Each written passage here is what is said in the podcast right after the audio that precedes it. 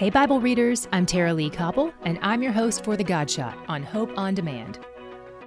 If I give away all I have, and if I deliver up my body to be burned, but have not love, I gain nothing. 1 Corinthians 13:3. In this letter, Paul is addressing the fact that these young Christians are wrongly focused on the more showy aspects of their new faith. They want to perform miracles and know everything. They're zealous, but they're a little bit off the rails. So Paul spends a lot of time correcting them in his letters. Meanwhile, other Christians are facing persecution and even death. So we have the Corinthians who want power and other Christians who are losing all their power, being martyred. So Paul points out that actually neither extreme matters if love for God and others isn't at the heart of it all.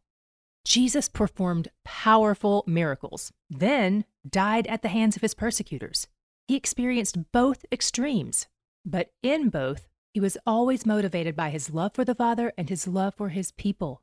He didn't point to his own glory, but to the Father's glory and our joy. He's where the joy is. To hear more of The Godshot and other great podcasts, go to hopeondemand.com.